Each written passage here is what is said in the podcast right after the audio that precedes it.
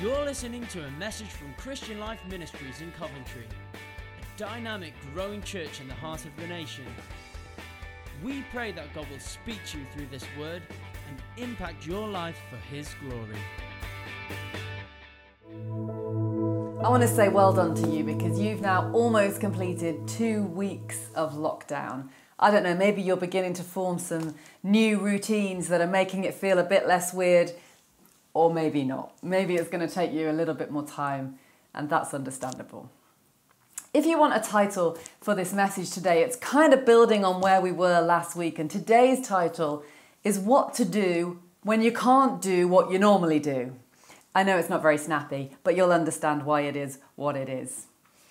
You know, last week we had our first trip to Tesco under new measures for shopping. In fact, it was the first time ever, I think, that the whole family were up for coming and wanted to come to help with the shop. I don't know if maybe it was just that they now overwhelmingly want to help and serve me. I'm thinking maybe it's more to do with the fact it's the only activity you can actually go and do that's outside the house.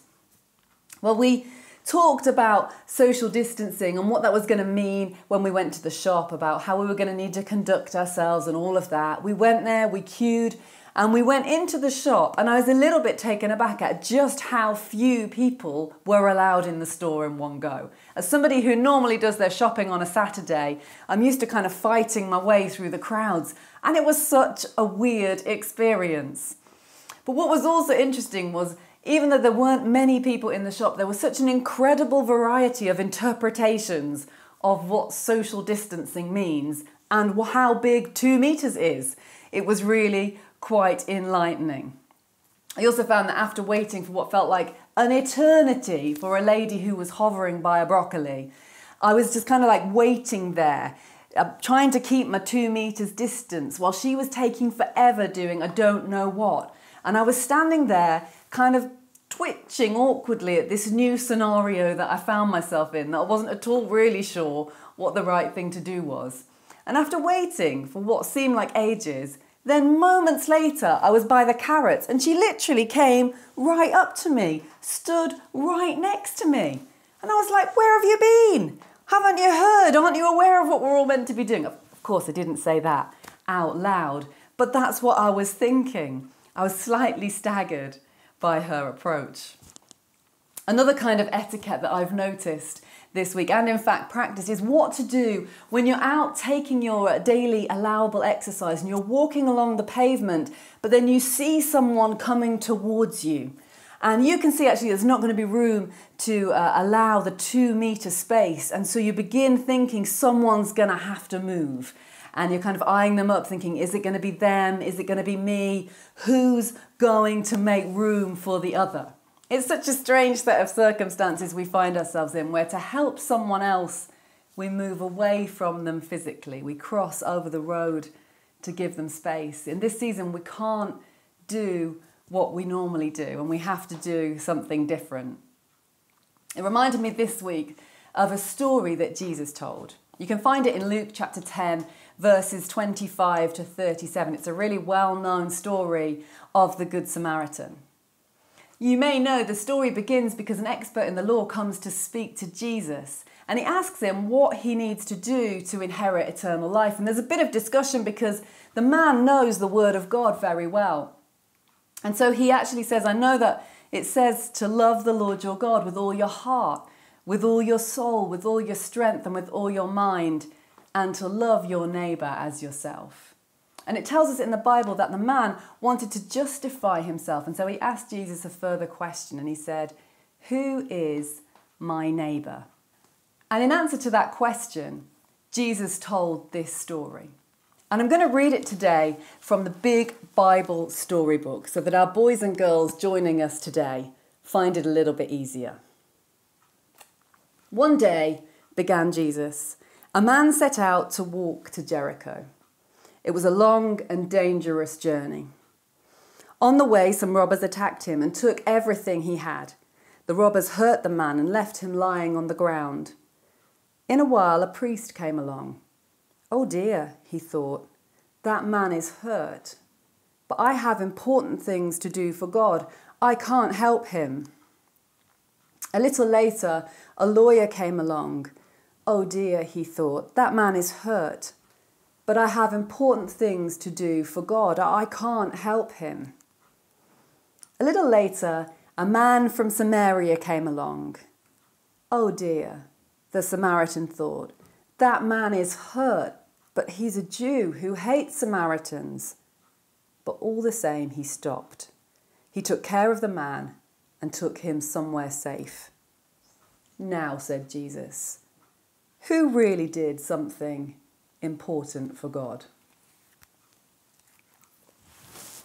In the NIV version, at the end of the story, Jesus asks the man in verse 36 and 37, he says, Which of these three do you think was a neighbour to the man who fell into the hands of the robbers?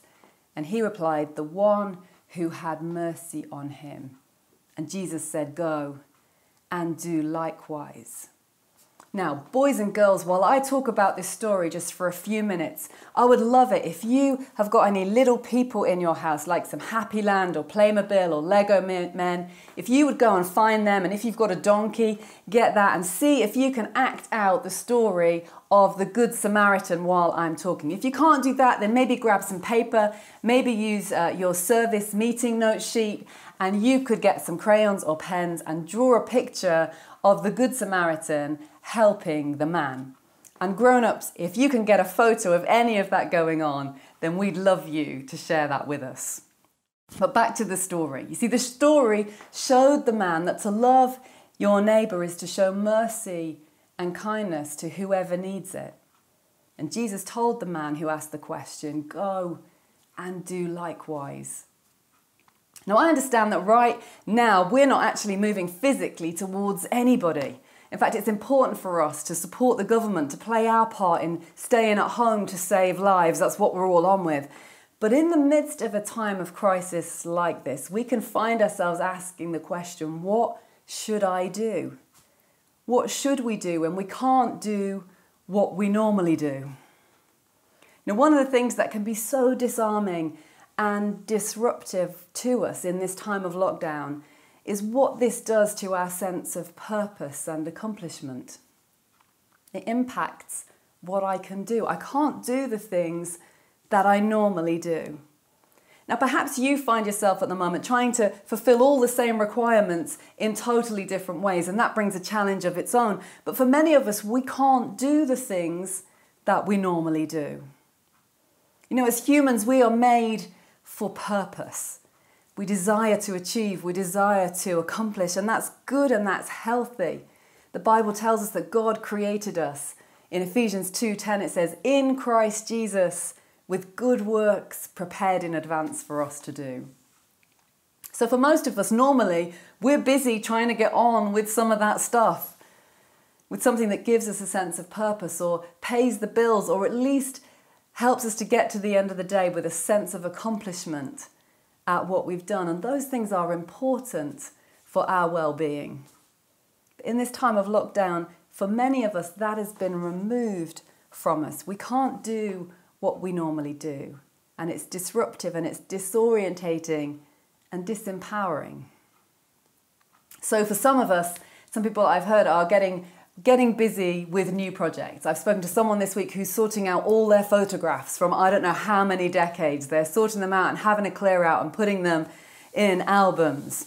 Uh, I've spoken to some who are doing DIY projects, sorting out some home improvement that long, that's long overdue. Maybe you set about a completely different project, but something that you're on with to give you focus and purpose to your days. It's a good idea. It's a great strategy for managing the disruption to what we normally do. But today I want to ask us the question what might God want us to do in this season? What should we do when we can't do what we normally do? Is it possible that God might have a purpose for us, even in the middle of lockdown? I believe that God does have a purpose for us in the here and the now. That's not to say that He's designed this current set of circumstances, but just that within it, He is still at work and He still is looking for us to partner with Him. Just a few weeks ago, when I preached back in church, it seems a long time ago now, preached from the story of Esther at the end of our Chosen series, which is available on our website if you want to pick up the podcast if you missed it. I touched on the point that sometimes we can think that God has one purpose for our lives and we kind of strive to try and find this one thing that we were made for. And I challenged this understanding and suggested instead that actually God is looking for us to be a people who He can place wherever He needs someone wherever He is intervening, wherever He is at work, that we might be ready and willing for God to use us, to place us, to use us there. That means that even in the midst of circumstances that we didn't expect, or even if we were facing limitations that we don't enjoy, even here, there can be purpose. So, what could that purpose be? And that's what brings me back to this story and these words of Jesus that we looked at today. Because the things that God is looking for from us is to love Him with all of our heart and soul and mind and strength, and to love our neighbours as ourselves. Jesus' story reminds us that to love our neighbour is to reach out and to show mercy to whoever needs it. So, really, Jesus' words help us to understand that part of our purpose, what we were made for, is to love God with everything we've got and to reach out to love and to show mercy to whoever might need it. You know, there's a verse in Proverbs that says something a little bit similar to this. In Proverbs 17 17, it says, A friend loves at all times, and a brother is born for a time of adversity. I remember coming across this verse a long time ago now. It was when my children were very small. In fact, I just had the two boys then, neither of them were in school. I'd done some work and worked as a physio. It was a good job for me, but it wasn't really what I felt I was called to do. And I had a lot of questions about my purpose. And during that season, the husband of one of my sisters became really seriously unwell, and he was in hospital for six months. My sister had three little girls. I think the oldest was six at the time. They lived in Birmingham, we were in Nottingham. And over the six month period, I would go and stay over a couple of nights a week, mow the lawn, do the ironing, babysit, just do whatever I could to help there. And during that time, it was in my daily readings of the Bible that I came across this verse A brother is born for a time of adversity, or a sister is born for a time of adversity. And the verse really spoke to me. I embraced that purpose that I was born for her adversity that part of God's purpose for me was to be there for her. It maybe wasn't the purpose for the whole of my life, but in that season there was purpose to be there, to help them, to bring strength. And I chose to embrace that in that season, my purpose was to be there for my sister's time of adversity. I don't think this is limited to biological brothers or sisters, but it's a principle that for every one of us, there is purpose for us in being there for someone else to alleviate their time of adversity, to show them mercy, to show them kindness, to stand with them in their tough time, to love them, our neighbour. You know, Jesus' story and his conversation with this expert in the law, it reminds us that this is something that is important to God. What should we do when we can't do what we normally do? I want to suggest that we remind ourselves of what is important to God. And that will help us to find purpose in this season. We're reminded here to love our neighbour, to show mercy to the one who needs it. You know, we can't move physically towards people in this season of lockdown, but we can still be active in considering who we can help, who we could bless, who we can encourage, who we can support, who we can pray for, who we can contact and ensure is connected. For many of us, loving our neighbour, this means picking up the phone. Calling someone because we want to encourage them. Now, I know some of us are introverts, some of us are extroverts, some like talking more than others, some love picking up the phone, some hate the phone. Probably we all have very different natural feelings uh, about whether we want to talk to someone on the telephone or not. For me personally, I'm not someone who particularly enjoys phoning. In fact, every day of the week, I'd rather have a face to face conversation or text someone. I'm just not a fan of conversations on the phone. But in this season, face to face conversations in person are just not something we can do. And a text just doesn't give you the same connection with somebody. So, friends, while we're in lockdown, in order to connect with someone, to show them that you love them, and to really reach out to them, we've got to just get over our preferences and pick up the phone. Earlier this week, I saw an email um, in which uh, a fellow church leader had referenced that they had lost a beloved member of their church just that morning. I had been on work calls literally all day. I really didn't want to make another call. And actually, it's somebody that I, I don't know personally that well, but I just knew that the right thing to do was to pick up the phone and to give her a call. And so I did. And when I phoned, she said, I've just been at home on my own crying. She was just grieving her loss. And we spoke briefly. The truth is, there isn't much you can say on those kinds of days and on those kinds of calls, but I prayed with her. It wasn't much, but in that moment, it was everything. The Good Samaritan in Jesus' story was on with some other purpose when his journey was interrupted. Jesus doesn't say what that purpose was, but he embraced a different purpose that was also important, that was pleasing to God, to show mercy to someone who needed it. We most likely won't need to rescue someone from the side of the road, but there are some people that we know, some people whose contacts we have who are at home right now, who need lifting up, who need encouraging, need connecting with. And God may be looking to you to be the answer today, to call them, to talk with them, to listen to them.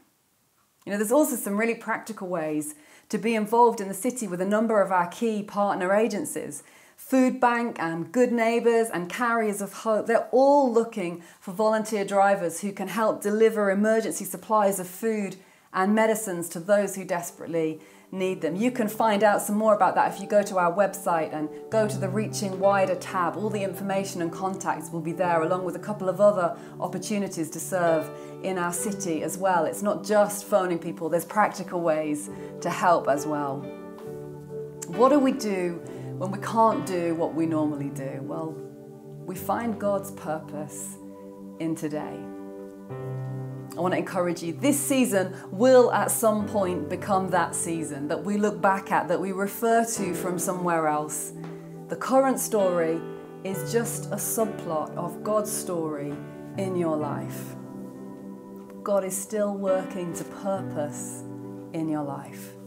We don't understand everything but we don't need to. There is purpose in today to help and to serve others, which will also grow us for tomorrow and for the season ahead. So, in these days, let's make it our purpose to show mercy, to bring strength to others, to encourage others. For as we do so, we can know that it's pleasing to God and it's what He calls us to do. Let me pray. Father, I pray for all of us today that we would find purpose in our today. For those at home today, I pray, Lord, that they would contact and connect with others to encourage them and to strengthen them and to lift them up, and that they would find themselves calling others in the timing of God to encourage hearts just when they need it. And we invite you right now, Holy Spirit, to lay people on our hearts, to bring them to mind, those that you know need us to reach out to them today. We pray for those out working in their role still, that they would know the grace and the strength of God in this season, that they'd know your protection, but in their places of work, that they would shine like stars in these days. And we pray for those today who know that they need someone to help them and to reach out to them. We pray, Lord, that you'd put them on our hearts so that we can reach out to them and connect with them and be there and be the encouragement that you want them to receive. Lord, we just pray for all of your people. Be close to us, fill us, and empower us, we pray. Amen.